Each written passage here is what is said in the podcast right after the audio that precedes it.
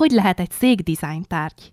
Miért lát egy egyébként lepukkant épületet szépnek valaki? A Szegedi Tudományegyetem bölcsészkarának egyik legfrissebb képzésére járó hallgatók akár ezekre a kérdésekre is tudnak válaszolni. De hol tud majd elhelyezkedni az, aki design és művészetmenedzsment szakon végez? Kőrösi Kira egyetemi hallgatóval Magyar Anna beszélgetett művészet és orientált ez a képzés, tehát nagyon fontos számunkra az esztétika és a vizualitás. Itt mégis inkább úgy kell elképzelni ezt a, ezt a szakot és ezt a képzést, hogy olyan emberek jönnek, akik inkább a háttérben szeretnének tevékenykedni, különböző projektekben szeretnének menedzserként részt venni, tehát mi nem azok leszünk, akik létrehoznak valami művészeti alkotást, hanem mi azok vagyunk, akik ezeket a tárgyakat vagy műalkotásokat menedzselni fogják, és inkább a művészekkel és galériákkal vagy zenészekkel fogunk együtt működni. Nálunk igazából mi saját projektekben veszünk részt, és saját magunk keresünk galériákat, különböző projekteket, és ott próbálunk mi segítkezni, és igazából a későbbiekben is, is így fogunk tudni elhelyezkedni. Igazából mindenki saját maga tapossa ki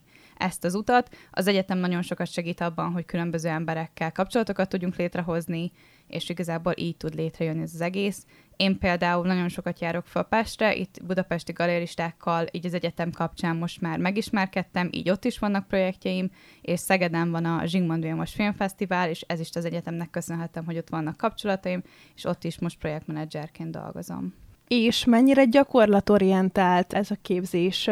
Hol szerezhetnek a hallgatók gyakorlatot például? Ez egy tévhit itt, hogyha valaki a bölcsészkarra jön, és főleg úgy, hogy a filozófia tanszék gondozásában van ez a képzés, akkor nagyon sokan azt hiszik, hogy csak bölcsészettudományi tárgyaik lesznek. Ez tényleg egy tévhit, hiszen folyamatosan járunk Budapestre, Debrecenbe, és rengeteg gyakorlati képzésünk van, úgyhogy teljes mértékben azt tudom mondani, hogy ez egy gyakorlatorientált képzés. Mondhatni ez egy ilyen fun fact és bónusz is, hogy a gazdasági karról is vannak oktatóink, így gazdasági órákban is jártasak tudunk lenni, úgyhogy ez így tényleg nagyon jó és nagyon gyakorlatorientált. Beszélnél egy kicsit erről a podcastről, amit most indítottatok nemrég. Hokedli a neve, hogyha jól olvastam. Pontosan mi ez, miről szól, és mm-hmm. honnan jött az ötlet egyáltalán? Beszélgettünk, hogy jó lenne, hogyha valamit létrehoznánk itt az egyetemen, egy maradandó dolgot, amit igazából itt tudunk hagyni, úgymondva az utókornak, és ekkor beszéltünk arról, hogy jó lenne egy podcastet létrehozni.